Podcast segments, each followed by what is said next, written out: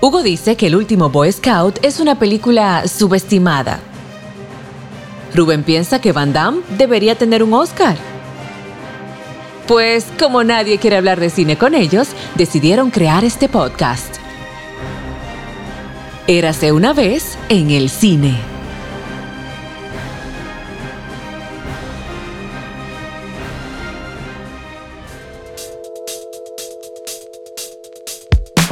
El señor Rubén Peralta. The Sound of Hugo Pagán. No. Yo extraño cuando decíamos bienvenidos a Érase una vez en el cine. No, pero que ya está muy aburrido de eso. Esa intro con la voz Hey, de Gensis Arias. Gracias a Gensis. tenemos muchas historias con la querida Agencia Arias. Sí. Muchas. Ahí se pasaron cosas. Tenemos que hacer un como la película. Tenemos que invitarla al podcast. Tú sabes que sería muy interesante traer, invitar a Agencia y hablar de esa época. Radio Days. Sí, fue una época muy bonita. Cogimos más lucha que el diablo, pero fue, fue una época muy bonita. La gente no sabe, la gente no tiene ni idea de las cosas que pasaron detrás de Cineasta Radio para que eso pasara todos los días. De verdad que sí. Rubén se refiere a la audiencia que sintoniza, porque tenemos audiencia, ya me confirmaron, en Lituania, Checoslovaquia y también en Papúa y Nueva Guinea. Pues a esa audiencia de todos esos países, Rubén se refiere a un programa de radio que se transmitía por la 95.7, La Nota, La nota. en la ciudad de Santo Domingo, en República Dominicana, de lunes a viernes, de 11 de la mañana a 12 del mediodía, con la leyenda Armando Almanzar. Armando Almanzar, Rubén Peralta, Pablo Mustonen Así fue que empezamos. y Hugo Pagán, un servidor Hugo Pagán. Luego las cosas fueron mutando, Rubén decidió migrar, se fue en Yola hacia Miami, Pero antes de yo irme, Edwin ya se había agregado al programa. Ah, correcto. Sí, luego llegó parte de Cine Pendiente, porque eso es otra historia. En la nota estaba también Cine Pendiente, que es otro programa que ahora sigue vigente porque tiene una versión en YouTube. Es un podcast, Mike. Un podcast, sí. Pero muy interesante esos años. eh, luego cuando vinieron los muchachos de Cine Pendiente también a formar parte en esa última etapa de cine hasta que lamentablemente pues luego desapareció. Pero aquí estamos Rubén y yo, que hace ya, ¿cuánto que tiene el podcast? Tres años ya. En la pandemia que lo creamos. Tiene tres años. Y aquí estamos hablando de todo y de nada, pero de cine con pasión muchas veces. Yo creo que siempre. Yo pienso que si hay un tema que podemos hablar por horas, debe ser cine y béisbol. Yo creo que sí. Al menos yo. Sí, no, definitivamente. La gente siempre entiende que como yo soy médico, yo vivo del cine. Y que como que toda mi vida alrededor del cine. La gente se imagina que tú estás en huelga ahora, porque lo único que se habla de cine es huelga ahora, huelga. No, porque soy actores y escritores. Ah, ok. Y el contexto de la huelga, tú que lo mencionas, mucha gente no sabe cuál es el contexto de esta huelga. Lo que pasa es que los escritores empezaron la huelga más por los streaming, por el negocio del streaming. Y el negocio del streaming es que ellos no estaban recibiendo un solo dinero de royalties por los reruns que pasan en los streaming. Ok. Porque sí estaban recibiendo por los que se pasan en televisión, pero no por los reruns que se están pasando en los streaming. Entonces, el streaming lo que dice es, yo no hago el dinero de anuncios que hace la televisión, porque yo lo pongo ahí y obviamente lo ve quien quiera y cuando quiera, como que no tiene que esperar al día siguiente para poder verlo, sino que lo ve de una sentada. Pero tampoco los, ellos estaban recibiendo un centavo, ni los actores tampoco estaban recibiendo un centavo. Ahí decía Mandy Moore, que es una actriz de una serie que se llama This Is Us, que es muy famosa aquí en Estados Unidos, que ella recibía 81 centavos de royalties por esta serie de televisión. Pero eso es cada vez que la serie se presentaba. Sí, porque recuérdate que ya casi todos los estudios tienen un sistema de streaming. Claro. Entonces, el sistema de streaming de This Is Us es Paramount. Y obviamente, cuando pasa el episodio, lo ponen en la plataforma y ya la serie tiene, qué sé yo, siete, ocho años. Yo pienso que se terminó incluso. Y ella dice que ella recibía o recibe 81 centavos mensuales por concepto de reruns en el streaming, porque la serie no se pasa por televisión. Y entonces, la parte de la queja de ellos es que 87% de los que conforman SAC y el sindicato de guionistas no ganan 26 mil dólares al año. Entonces, eso es lo que como sueldo base. Ok. Entonces, lo que ellos dicen es que el público solamente conoce los famosos, por eso son los menos. Obviamente. Y los que no son famosos no ganan tanto dinero. Y ahí se me acerca el amigo, ¿cómo que se llama? El actor este, que es dominicano, se me olvida su nombre, perdón, que lo entrevistamos en un episodio del podcast. Oh, eh, Juan Alfonso. Juan Alfonso se me acerca por Instagram y me dice eso, como que él por muchos años ganaba, por concepto de trabajar en una serie de televisión constante, ganaba casi 27 mil dólares al año. Que si tú te pones a calcular, eso es nada para vivir en Los Ángeles. Claro. Para vivir donde sea en Estados Unidos. Porque con 26 mil dólares al año, eso son como 800, 900 dólares por quincena, tal vez menos de ahí. Y más en Los Ángeles, que es más caro. Y él me decía que él tenía que hacer Uber. Entonces, sería muy bueno invitar a Juan.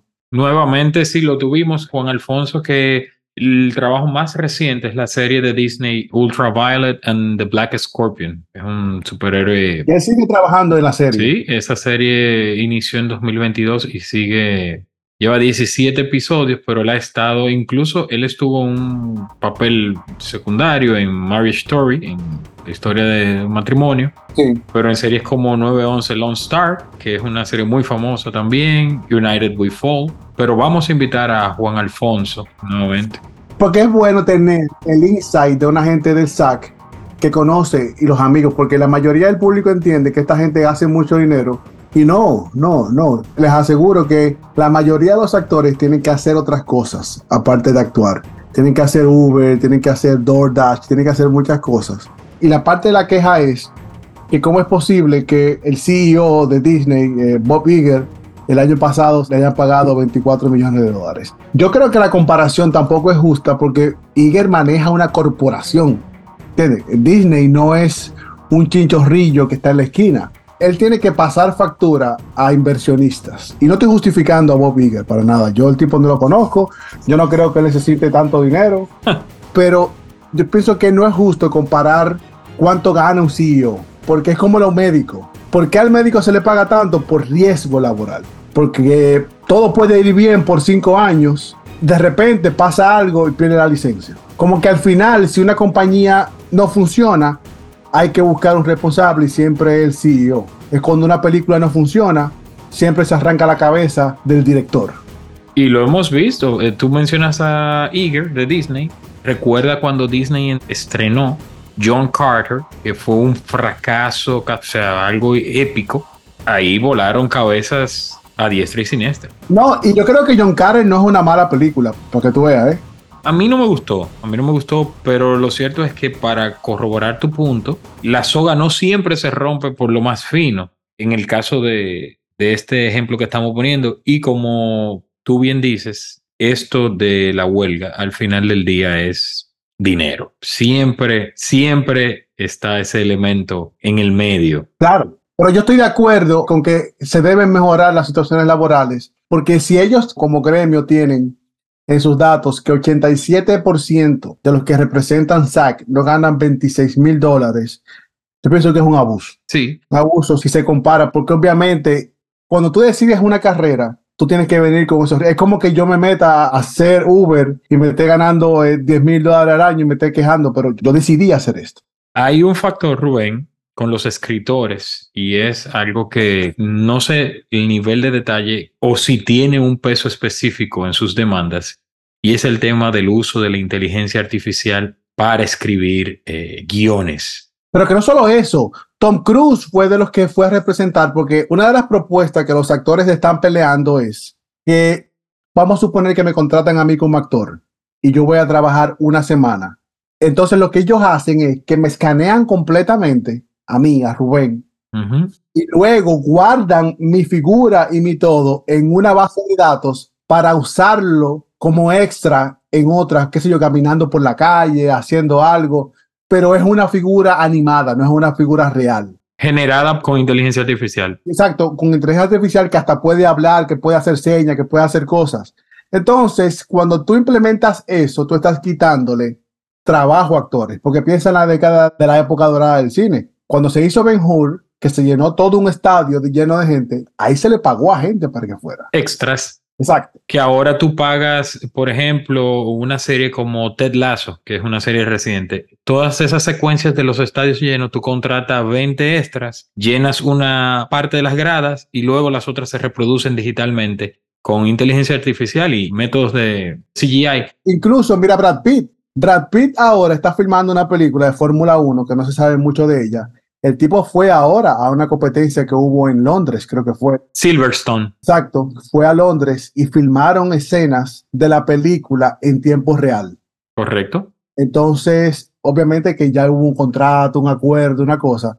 Pero yo sí estoy de acuerdo que los actores y los escritores merecen un mejor contrato. Eso de la inteligencia artificial creo que debe ser un punto muy importante. Recuerda, Rubén, la película The Congress de Ari Folman, que trata precisamente ese tema con Robin Wright, Harvey Keitel, John Hamm. Es una actriz que está entrando en edad y le llega esa propuesta de inmortalizarse para siempre, se digitaliza su imagen y lo que sucede posterior.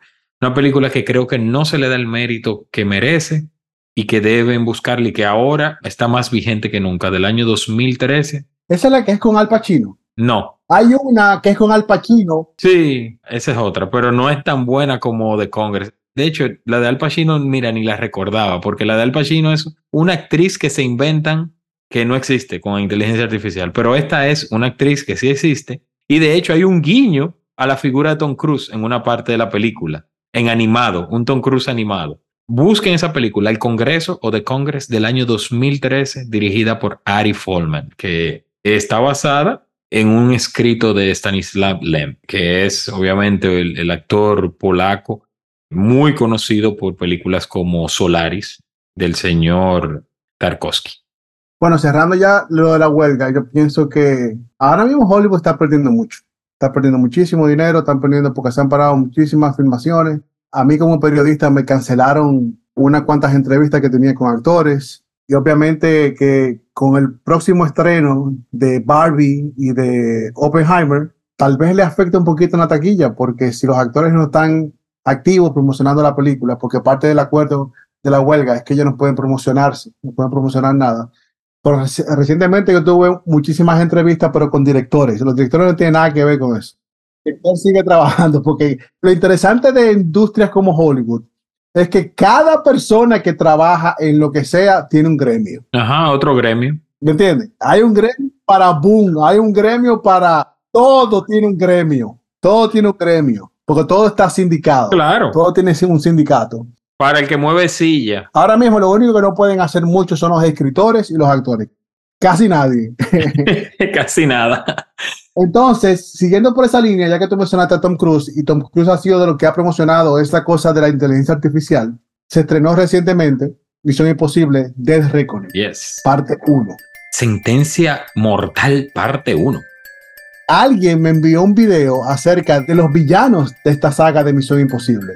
Como que son villanos muy flojos, porque siempre se enfocan más. Las películas, a mí me gustan todas, a excepción de la 2, de la segunda. Creo que todas son fenomenales de género. La de John Woo. John Woo no me gusta. Creo que John Woo le dejaron hacer demasiado. Fue John Woo.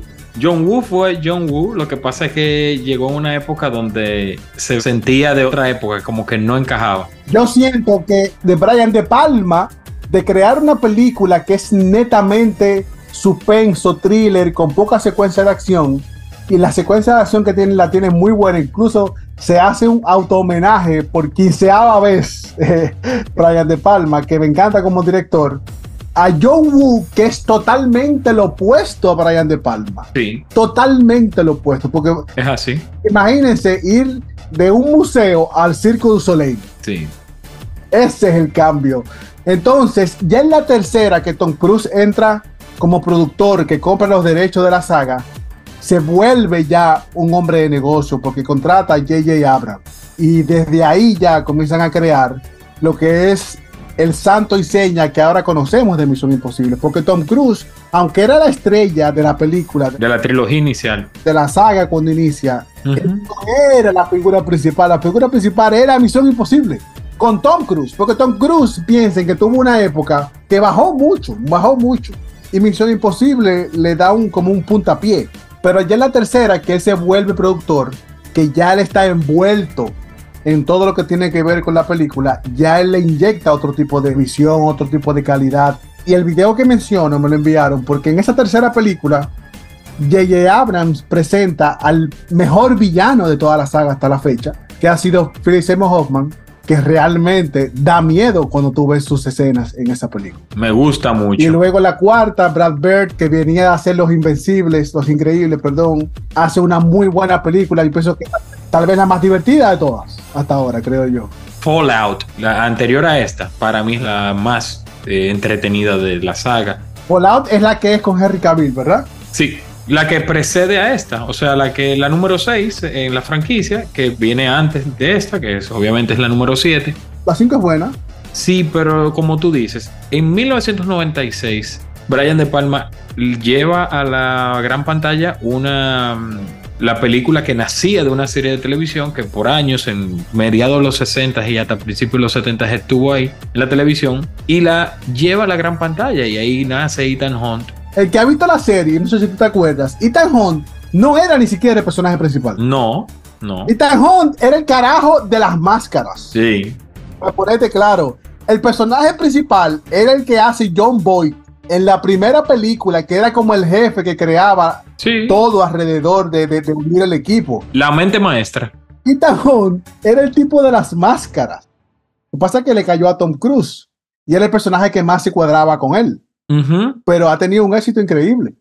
Bueno, es una franquicia que así, vamos a decir rápido, va a cumplir casi 30 años. Es verdad que son solamente 7 películas en ese periodo, pero no es cualquier franquicia que puede prevalecer por tanto tiempo, pasando distintas generaciones, apelando a diferentes públicos y de diferente manera, porque yo reflexionaba que la película en ese 1996, como tú bien dices, teníamos una película de acción clásica de los 90.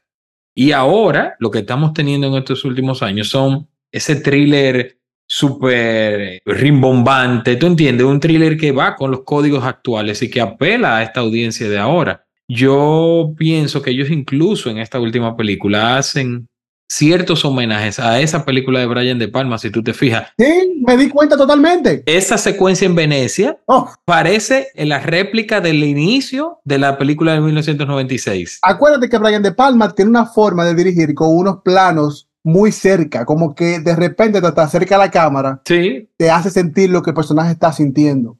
Y muchas veces cuando presentaron al personaje de Saí Morales, te jugaba con la mente. Y eso es Brian De Palma que te hace sentir que tú estás viendo algo, pero no lo estás viendo porque no está ahí. Y la persecución en el aeropuerto, que el juego de todo, eso es Brian De Palma. Sí. Incluso se vendió mucho la idea de que él se tira del cliff con todo esto, que sé yo qué, pero mi secuencia favorita, honestamente, es la del tren. Sí. Al final, cuando el tren choca, que él comienza como, oh muchacho, eso es Brian De Palma. Ese es otro homenaje a la primera película, porque mira, lo que tú dices de la secuencia de con Esaí Morales en los callejones de Venecia, te hace recordar a esa secuencia inicial, que precisamente John Boyd juega un papel fundamental, de cuando Ethan Hunt por primera vez pierde a todo su equipo. O sea, él pierde a todo su equipo en ese momento, en, creo que es en Praga que están. En Praga con Emilio Esteves. Exacto. Ya Rino. Exacto, y se van todos en esa escena y tú, oh, pero ven acá. El único que está vivo es Vin Rames, que se ha mantenido la saga completa con Tom Cruise. ¿Él vive de eso? Vin Rames vive de eso, yo creo. Imagínate, de eso, de los royalties de Pulp Fiction probablemente. Exacto, entonces está la otra secuencia que coincido contigo, tiene que ser lo mejor de la película, la secuencia del tren. No solo el salto, el salto en sí es, es épico porque él lo hizo, porque eso pasó de verdad, no, no hay... Ya, Exacto. Pero lo que sucede dentro del tren, ese recurso del rescate a último minuto que tú sabes que va a suceder. Pero por no importa. pero cuando llega funciona. Sí. Funciona de una manera. Oye, yo estaba en el cine aguantándome la respiración. O sea, es una secuencia que está muy bien hecha y recuerda, me hace recordar a la secuencia en el tren a alta velocidad que va de París a Londres en la primera película, que es la primera vez que Ethan Hunt pelea sobre un tren a alta velocidad. Pero recuérdate también que hay una secuencia que es cuando termina, que se usó en las primeras dos películas, que es cuando él queda colgado que fue como el santo y seña de la saga completa, pero por alguna forma se dejó de hacer porque se hacen las tres primeras películas, que cuando él queda colgando, está al ras del piso. Sí, Pero como que se olvidó porque no quería seguir, porque piensa que la segunda fue un fracaso. La segunda, en cuanto a crítica, en comparación con la primera, fue un fracaso. yo me compré los lentes, men. Los Oakley. La contratación de J.J. Abrams le da un booster diferente. Hay más acción, Tom Cruise empieza a hacer sus cosas. Hay un renacer incluso de la carrera de Tom Cruise. Porque Tom Cruise incluso empieza a elegir personajes de acción físicos, cosas que él no hacía antes. Porque Tom Cruise era un actor que hacía poco cine de acción. Él tiene una película que me recuerda mucho a su personaje de Ethan Hunt, que es una película muy mala con Cameron Díaz que se llama Día y Noche, Day and Night Sí, que tiene mucho de su personaje de Ethan Hunt. Incluso hay una secuencia que emulan en esta misión imposible porque él está esposado a Cameron Díaz en una motocicleta de frente y aquí está esposado también a la hermosa Haley Atwell Race. manejando, que también me recuerda a una secuencia que tuvo Pierce Brosnan con Michelle Yeoh en Tomorrow Never Dies. ¿Es así? Pero en esta película, yo pienso que se enfoca mucho en la acción y poco en la historia. Me imagino que porque está dividida en dos partes. Pero no deja de ser una muy buena película de acción, sumamente divertida, entretenida. Los personajes tienen importancia. Lo que no me cuadra a veces es que los personajes han cambiado tanto. Los únicos personajes que se han mantenido desde que llegaron fueron Simon Peck, Ben Reims y él. Porque incluso la esposa que él se casa en la tercera y todo eso, la vemos en la quinta ¿Es así? o en la sexta, luego, en la quinta y en la sexta, o en la cuarta, en la que es Rogue. Ghost Protocol. Ya sale, ¿no? Ella sale cuando él está en el puerto de San Francisco, que la ve la distancia. Exacto. Luego él se pone el jury, que queda demasiado heavy. Sí. Y él se va caminando como Ethan Hunt. Tenemos una misión si decides dije, "Eh, Otra, otra, otra. Sí. Yo pienso que eso también se ha perdido, que lo rescatan aquí. Porque en la quinta y en la sexta, a él no le proponen la misión. Recuérdate que una inicia él en una cárcel rusa, que él se escapa, y la otra inicia ya con el personaje de Henry Cavill y toda la cosa que pasa. Ahora vuelven a los orígenes, que es que le proponen la misión y si decides aceptarla. Ese es el diseño de la saga. Yo estoy de acuerdo contigo y sobre todo después de venir porque uno recuerda Fallout como una película sumamente entretenida, súper ágil, muy bien hecha esas secuencias de acción. La, la secuencia del helicóptero de Misión Imposible Fallout es genial. La secuencia en persecución por las calles de París es brillante también. Pero el guion de esa que tú mencionas que es con Henry Cavill es muy bueno, que es también de Christopher McQuarrie, que ha dirigido y ha colaborado en el guion de las últimas tres películas de la saga. Un pana full de Tom Cruise, el Christopher McQuarrie, Él dirigió Jack Richard, la primera Jack Reacher con Tom Cruise, con Tom Cruise, que lo, lo pusieron ahí. pero fue de ahí que él lo contrata. Exacto. Él hace Jack Richard luego de hacer Ghost Protocol y se lleva a Maguire para hacer la quinta, la sexta, séptima y posiblemente ahora la- ya la octava. Y no sé qué va a pasar con la saga de Misión Imposible luego de Reckoning parte 2. Pero Christopher Maguire, para que la gente sepa, él fue que escribió el guion de, ganó un Oscar por el guion de Los sospechosos habituales. Los sospechosos habituales. Y luego él hizo una película muy buena que yo pienso que es poco estimada, The Way of the Gun. The Way of the Gun, con Ryan Phillippe. Me encanta. Con Ryan Phillippe. Es una película muy buena, ven. Pero The Usual Suspect será, sigue siendo el punto más alto de su carrera como escritor. Pero sí, me gusta mucho lo que ha logrado. Él le ha traído una, una identidad a la saga de Misión Imposible y totalmente de acuerdo contigo. No estamos ante la película tal vez mejor concebida desde el punto de vista de historia de la saga.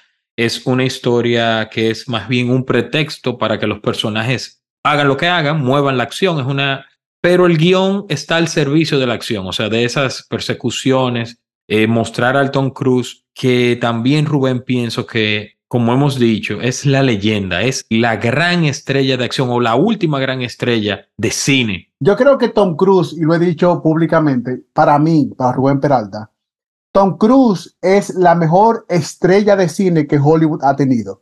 Pero entiendan cuando yo digo estrella de cine, es una persona que ha dedicado su vida a entretener. ¿Es así? y lo hace él. Yo pienso que entre Tom Cruise y Jackie Chan han sido la gente que más se han cargado el cine como entretenimiento. Y no le quiero quitar mérito ni a Stallone, ni a Van Damme, que comentábamos del 91, ni a Arnold. ¿Por qué Tom Cruise? Porque Tom Cruise ha enfocado su carrera en ser actor, productor. Y ha hecho de todo. Ha hecho de todo. Ha hecho cine indie, ha hecho cine de gran presupuesto, ha estado tirándose de todos los sitios aquí como Misión Imposible. Hizo Magnolia. Como que ha hecho tantas cosas con su carrera desde The Outsider, que trabaja con Francis Coppola en el 80 por ahí, y luego hace Risky Business, y fue un actor muy importante en la década del 80 con sus películas. Pero ven acá, nominado al Oscar por Nacido el 4 de julio, nominado al Oscar por Jerry Maguire y nominado al Oscar por Magnolia de Paul Thomas Anderson. Trabajó en la última película del gran Stanley Kubrick, Ojos Bien Cerrados, de 1999 ha trabajado con Spielberg, ha trabajado con De Palma, ha trabajado con Coppola, ha trabajado con muchísimos directores conocidos. Sí, Minority Report es una de las mejores películas de acción de los últimos tiempos, sin duda. Yo sé que mucha gente no le gusta, incluyendo desde a ti. ¿Cuál? Pero como cine de entretenimiento, tú sentarte un domingo a ver una película sin esperar mucho, yo pienso que La Guerra de los Mundos es una buena película. Ah, no, a mí no me gustó. yo sé que no, yo sé que mucha gente no le gusta, pero yo la veo desde el punto de vista de sentarme sin exigencias. A mí lo que me gusta ver a Tom Cruise corriendo. Incluso Tom Cruise tiene una gran película para mí de ciencia ficción que es Live, Die, Repeat. The Edge of Tomorrow. The Edge of Tomorrow. Buenísima película. Que le cambiaron el nombre, no sé por qué, porque se llamó primero The Edge of Tomorrow, pero ahora se llama Live, Die, Repeat, algo así que le cambiaron el nombre está el guionista ahí. Christopher McQuarrie está como guionista en esa película y la dirige Doug Lyman. Doug Lyman, que es un gran director que hizo la saga Bourne. De la saga Bourne. Incluso Tom Cruise tiene una película que pasó desapercibida, tal vez por muchísimas cosas que pasaron ese año, que es Oblivion, que es como Morgan Freeman, que él está perdido, como en el desierto, que sé yo qué. Es una película divertida. Futurista, futurista. Sí, pero es medio bajón, pero es una película que funciona. Si analizamos la carrera de Tom Cruise en los últimos 15 años, vamos a, poner, vamos a ponerlo de Misión Imposible para acá.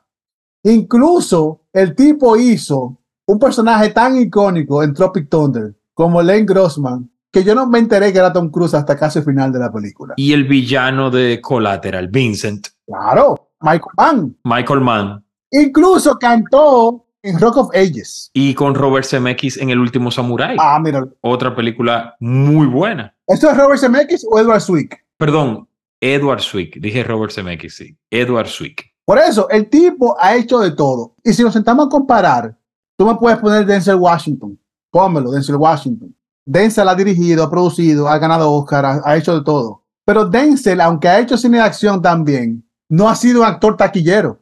Denzel Washington no es taquillero. Es que esa es la diferencia. Por eso que yo digo, y tú lo corroboras, que él es la última gran estrella de cine. yo digo, Rubén, que si tú te fijas, si tú te fijas, las estrategias de mercadeo de sus últimas películas han sido lo más anticuadas, si tú la quieres llamar, porque es ir al pasado, es como venderte el espectáculo de circo de nuevo. Es el tipo que te entra a la cabeza en la boca del león, exactamente. 61 años, mira lo que está haciendo, mano. En la punta de lanza, para mercadear las películas, ¿cuántos videos tuviste de Tom Cruise saltando del acantilado de la montaña en el motor? Saltando de la torre esta en Dubai. Papá, cuando el tipo se agarra del avión afuera en la quinta película, que ese tipo está loco, loco, loco. Él tiene una foto encaramado en esa vaina, altísimo. Yo lo sé, está loco. Está loco, Tom está loco, mano. Y hasta se rompió un tobillo corriendo en la última. En Fallout se rompió el, tobillo saltando de un edificio a otro. Está loco. Tuvieron que parar la producción como por dos o tres meses. no podía correr. Es una máquina el hombre.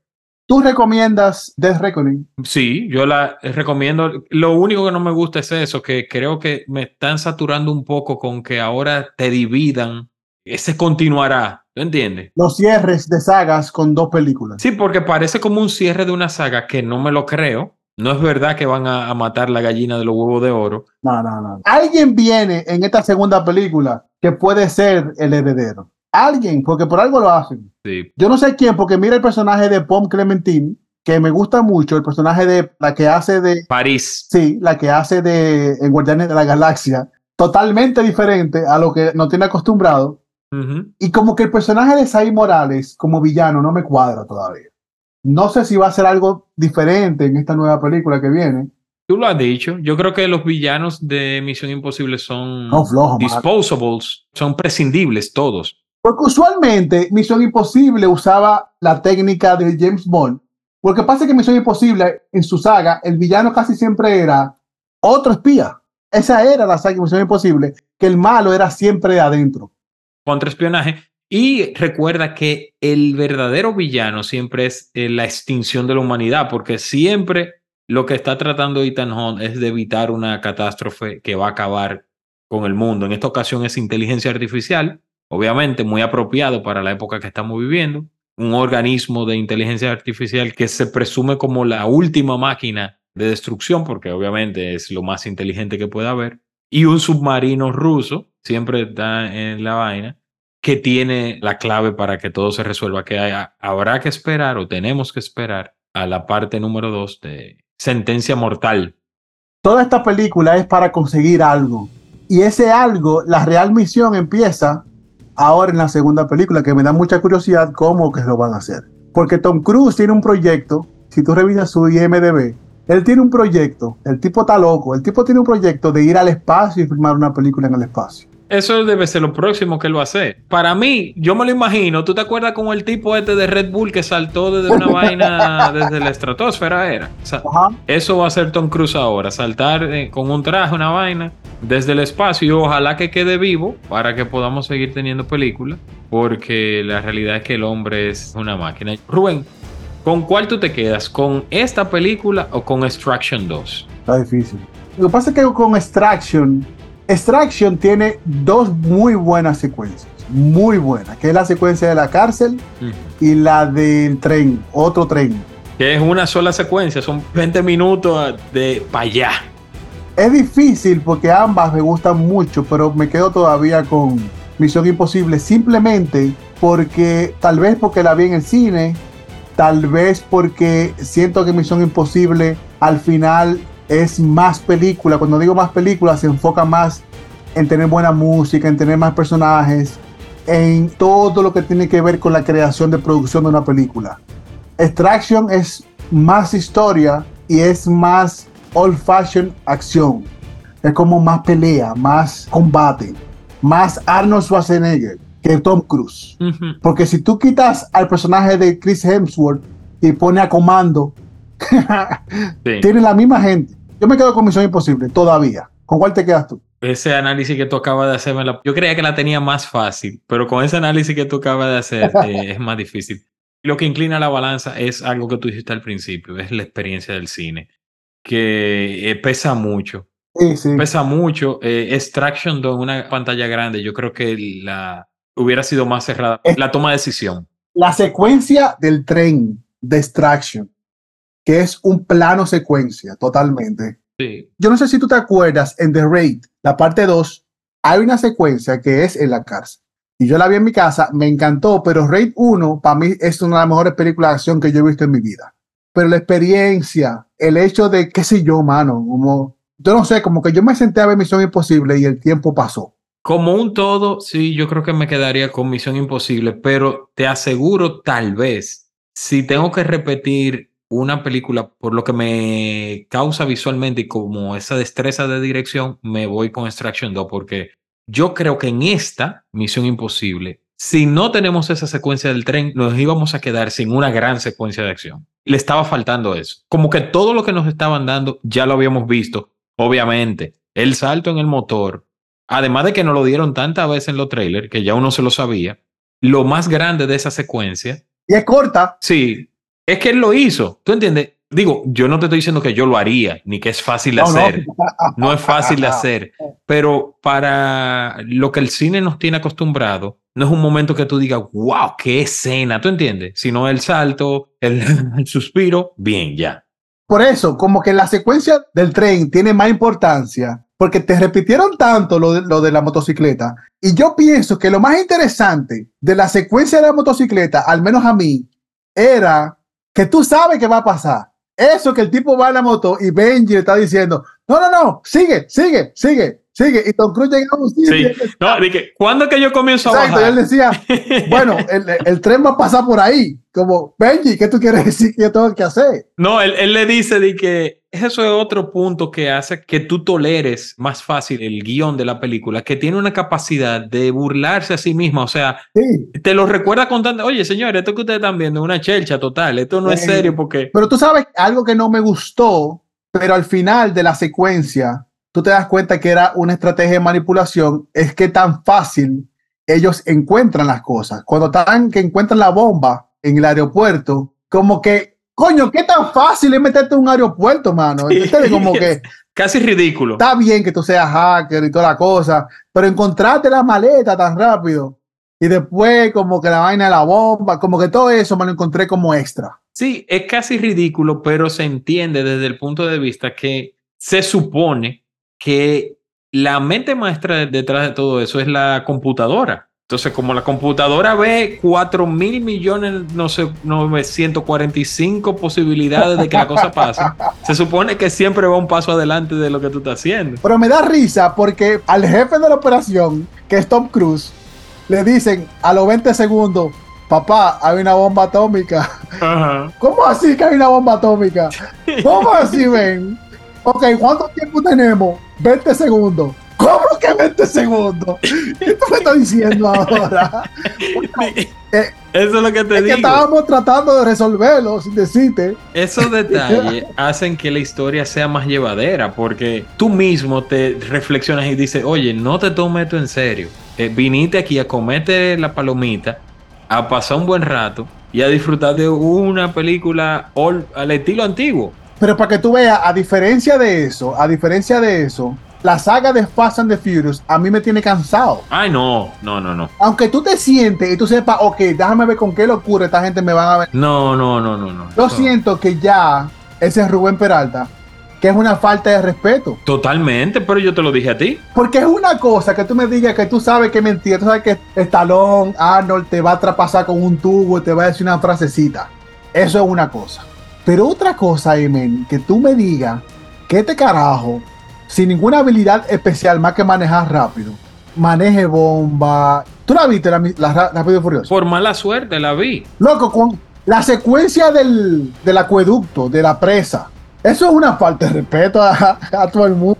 Totalmente. O sea, realmente ya ellos le perdieron el respeto a la audiencia. No es como lo que hace este señor, que hay que eh, de verdad besarle la mano y decirle San Tom Cruise, porque el tipo respeta a la audiencia. alguien le dijo a él, no, honestamente no recuerdo quién fue, pero creo que fue Spielberg que le dijo que Tom Cruise rescató las salas de cine En plena pandemia. con la pandemia, ¿me entiendes? Como que él estaba filmando Misión Imposible en plena pandemia, que salió un audio, el tipo rellenando a, a alguien que no tenía una máscara y duró casi un año y pico filmando la película.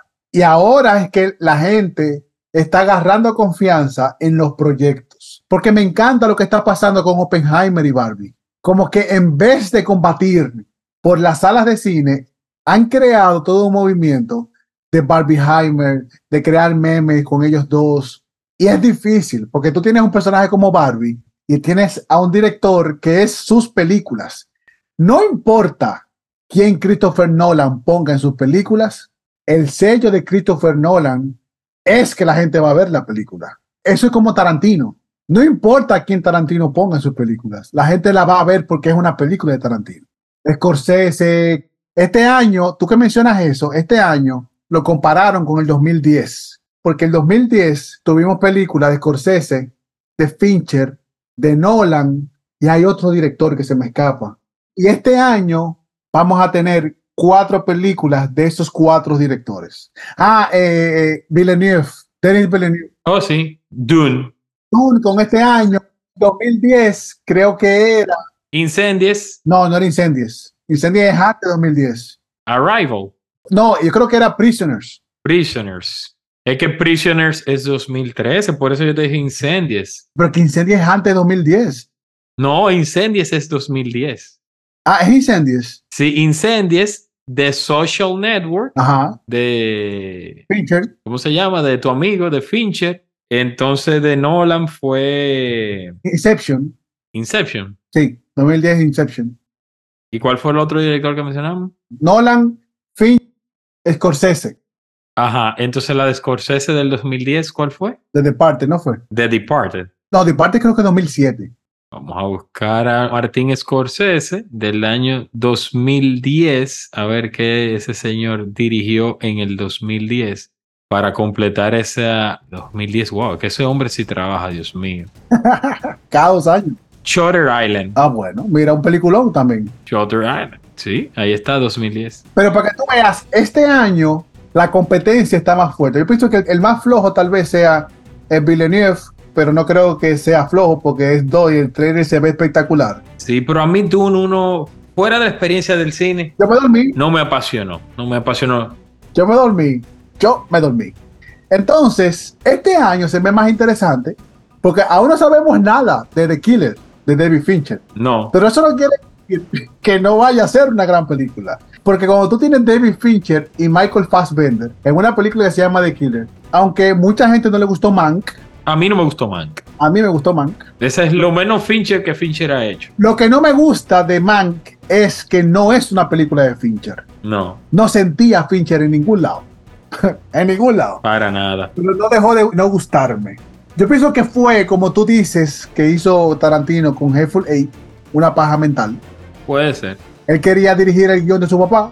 Netflix le dijo, toma, hay un cheque en blanco. Sí, pero la cosa mental que se hizo Tarantino fue con Django, porque Hateful Eight es una gran película. ¿A ti no te gusta Django? Bueno, no que no me gusta. A mí me gusta todo lo que ha hecho Tarantino, pero sé que Django no es su mejor trabajo. Tú dices que Django es su peor película, entonces. Mm, Cuando digo peor, es un peor entre comillas. sí, yo diría que sí. De hecho, yo prefiero ver Dead Proof de nuevo. Quizás la que yo menos he repetido es Django. La que yo me he repetido, honestamente, es...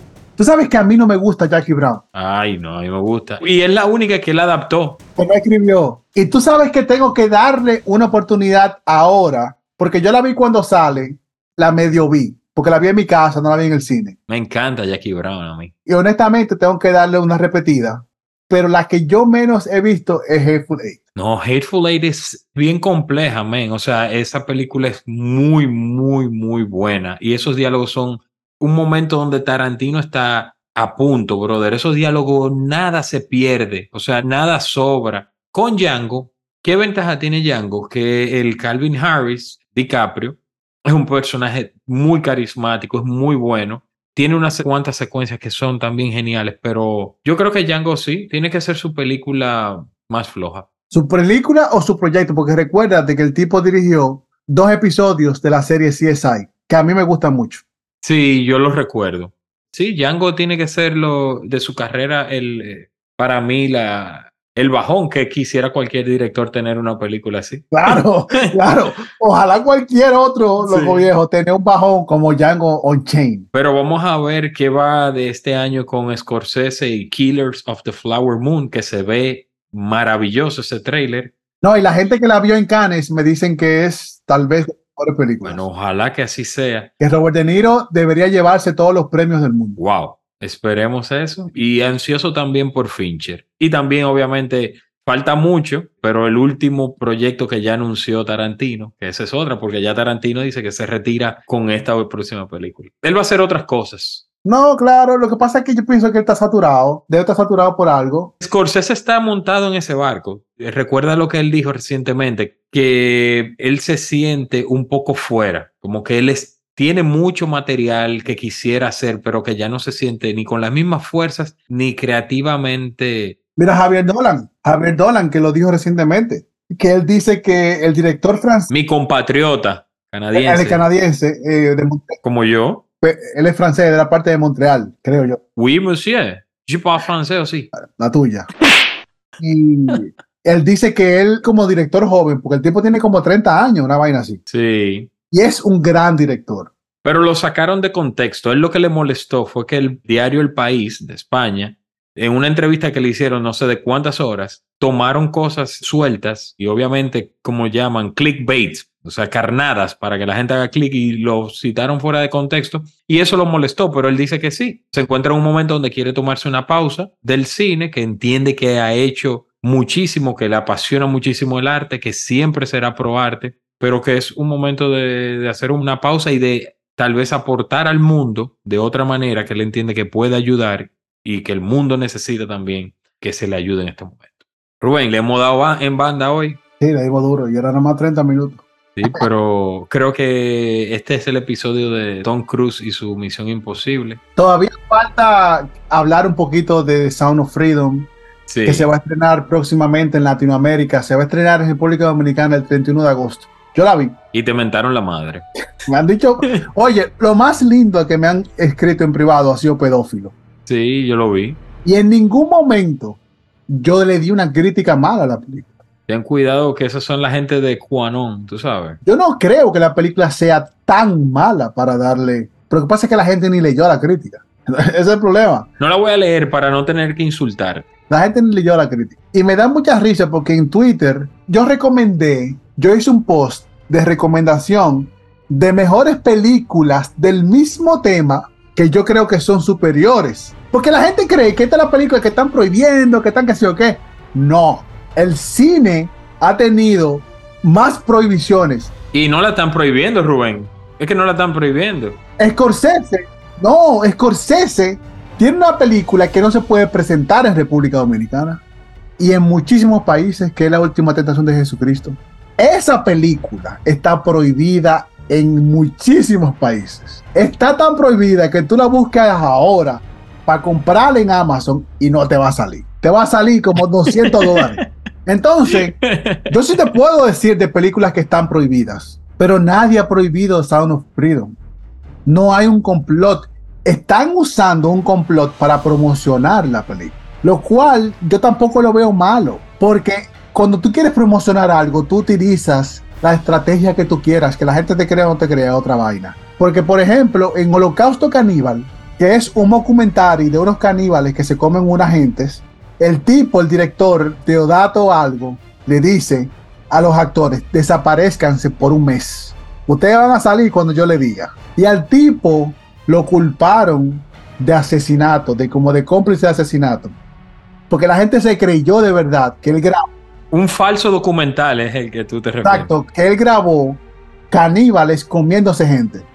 Y que él lo grabó y hizo una película. Y no reportó eso a la policía. Y el tipo fue preso como por tres meses. Pero la película se estaba vendiendo. Si tú buscas películas exitosas en cuanto a lo que costó hacerla y la recaudación, Holocausto Caníbal es la película más exitosa en la historia del cine. Después de Garganta Profunda. Exacto. Van por ahí las dos. Y lo que pasa con Sound of Freedom, Rubén, es que no es que la película se está prohibiendo, es que recuerda que este grupo Angel Distribution y Productions, porque es una casa que hace de todo, ellos están haciendo la distribución ellos mismos. Ellos no se están valiendo de ninguno de los grandes estudios. Y obviamente, ¿qué va a pasar? Es más difícil tú encontrar salas de cine. Eso le pasa a todas las películas. Claro. Incluso hay gente que ha grabado que le apagaron el aire, que eso pasa en todas las películas. Eso pasa en todas las películas. Te lo puedo decir yo como distribuidor. Cuando yo tengo una película de la que he tenido, no es fácil. Cuando eres tú, Hugo Pagán y su compañía HAL Films, que está negociando con una cadena de cine, no es lo mismo que cuando Disney, eh, ahora Paramount y Skydance del señor Tom Cruise van a buscar sala de IMAX para competir con Oppenheimer y la demás. No es lo mismo. Y dicen que, que Disney estaba. Señores, obviamente que si tú estás compitiendo con Indiana Jones, si es Disney, yo como AMC, como Regal, como distribuidora, yo no quiero pelearme con Disney. Yo no quiero quitarle sala a Disney. No, jamás. Para poner una película de nadie. Porque no es una película que te representa. Tú pones una película de tráfico de niños. Esta no es la primera película que habla de tráfico de niños. Como que la gente se está yendo, que esta película está denunciando con un nombre. Es una película que habla de tráfico de niños. Como The Whistleblower, con Rachel Weisz y Benedict Cumberbatch, que se hizo hace unos 4 o 5 años. Hay una película brasileña que se llama Siete Prisioneros que es la historia de gente que van a los campos y le ofrecen trabajos Sí, y los secuestran en lugares para que hagan trabajo forzado. en- Forzado. Ahora. está en Netflix con Rodrigo Santoro. Exacto, con Rodrigo Santoro, que es el villano. Central do Brasil es una persona que se encarga de buscar niños para venderlos y sacarles los órganos.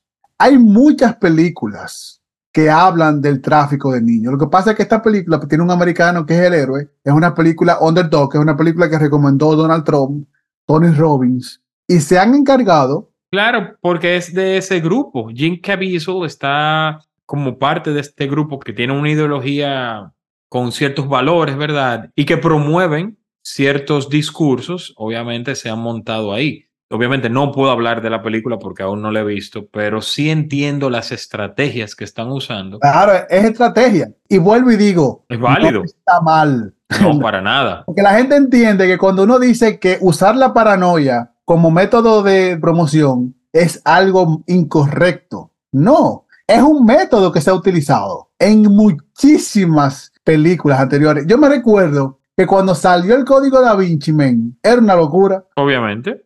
El código da Vinci en películas que la estaban prohibiendo, que no querían, porque habla de que Jesucristo, que yo, es una historia de ficción totalmente. Y yo recuerdo que se hicieron forums, se, se crearon simposium. Uf, yo hice una fila como de una hora para entrar al cine. Sí, una cosa por código da Vinci. Yo leí el libro y yo dije, está muy chulo el libro, pero es, un, es ficción. Una novela. Es ficción. Entonces, lo que están usando para Sound of Freedom es lo mismo que se usó para Código Da Vinci, pero lo mismo que se usó para The Blair Witch Project. Sí.